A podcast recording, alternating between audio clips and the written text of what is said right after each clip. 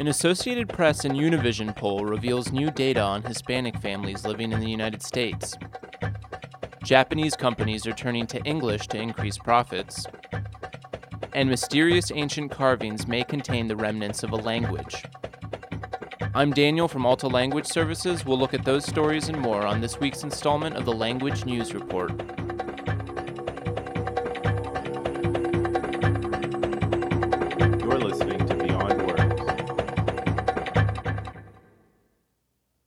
A recently published Associated Press Univision poll is revealing new information about Hispanic and Latino communities in the United States. Conducted from March to June of this year, the poll examined topics such as language proficiency and media consumption. The Associated Press reports that, due to language barriers, many Hispanic and Latino parents are experiencing increasing difficulties playing active roles in their children's educations. According to the poll, only 20% of parents who speak mostly Spanish are able to communicate extremely well with their children's schools, compared with 35% of Hispanics who speak English fluently. Similarly, only 42% of mostly Spanish speakers say it's easy for them to help with their children's schoolwork. As the AP points out, the poll raises old questions about the effectiveness of English immersion in schools. The poll also offers insights into the ways Hispanic Americans are currently consuming media.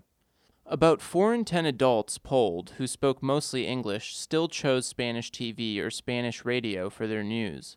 The reason? About 35% of respondents said the English language media portrayed Hispanics and Latinos negatively. The Associated Press Univision poll of Hispanic adults was conducted by the National Opinion Research Center at the University of Chicago. It's based on a nationally representative random sample of 1,500 Hispanic adults. Data were gathered via mail, the internet, and telephone. The poll was sponsored and funded by the Associated Press, Univision, the Nielsen Company, and Stanford University. The governor of Minnesota says he wants to make English the official language of the state. Minnesota Public Radio reports that Governor Pawlenty said, quote, As we have more diversity of languages in the country, and there may be some question about how our official documents going to be created, I think it may be helpful to make it clear that that will be English. End quote.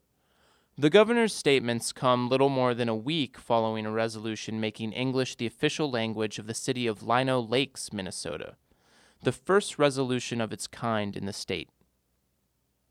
In Japan, both international corporations and small companies are making efforts to switch the primary language in which they do business. The Wall Street Journal reports that companies throughout Japan are requiring their employees to learn English fluently or risk losing their jobs.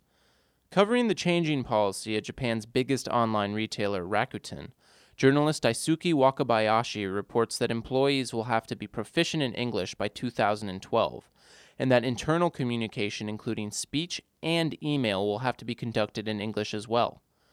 Among Japanese companies that have adopted or that are in the process of adopting similar policies are Sony, Nissan, and Fast Retailing, which operates the clothing chain Uniqlo. Researchers suggest that the move towards English is a result of Japan's weakening domestic market and shrinking population. Increasingly, the country's businesses are looking to overseas markets for profits. If the Indian government succeeds in its latest campaign, Hindi may soon be the seventh official language of the United Nations. The Economic Times reports that the government of India is proposing a resolution to the UN General Assembly that would include Hindi as an official language. But the resolution has to first be approved by a majority of the UN's 192 member states. That approval may be difficult to come by, as the addition of an official language increases the budget of the United Nations and forces all member states to proportionally shoulder the payment. Currently, the UN's six official languages are Arabic, Mandarin Chinese, English, French, Russian, and Spanish. And in April, a research team led by Professor Rob Lee from Exeter University published findings on the mysterious inscriptions of the ancient Pict people.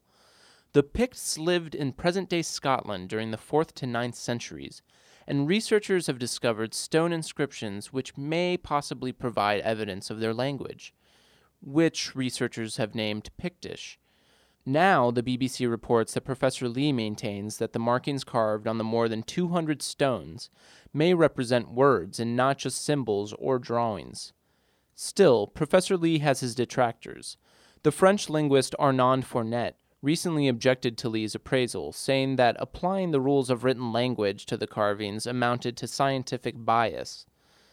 The BBC reports that Professor Lee will release a new study soon which he says will reinforce his original theories. You've been listening to the Beyond Words Language News Report. This podcast is a production of Alta Language Services. Alta has 30 years of experience providing professional translation services, language testing, and language training to government agencies, corporations, and nonprofit organizations worldwide. For more information, you can visit our website at altalang.com. That's A L T A L A N G.com. Thanks for listening and join us next time.